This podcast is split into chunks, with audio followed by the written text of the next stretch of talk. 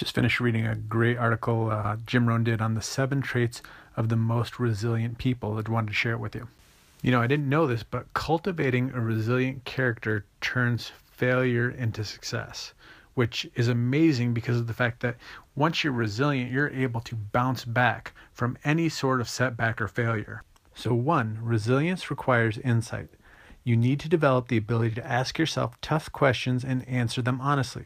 If you had something to do with your failure, be honest and responsible for it. Two, resilience is independent.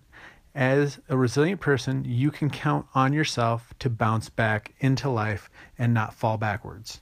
Three, although resilience is independent, it's also tied to other people. The more people you're responsible for, the greater your motivation should be to begin again, and the stronger the reason and the stronger the action. Four, resilience calls for initiative.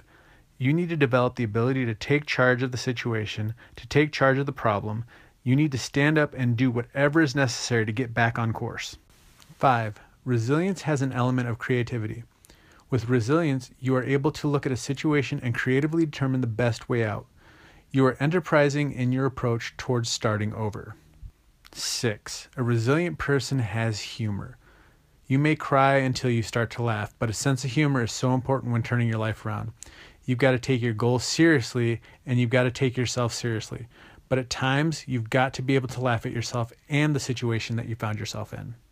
And finally, number seven, a resilient person has a strong sense of morality.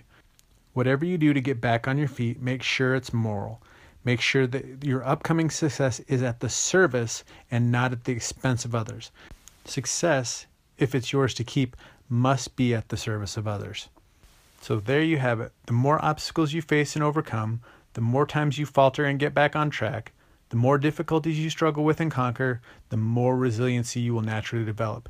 So, your action step is to implement these seven traits into your life to become more resilient. If you're resilient, there's nothing that can hold you back.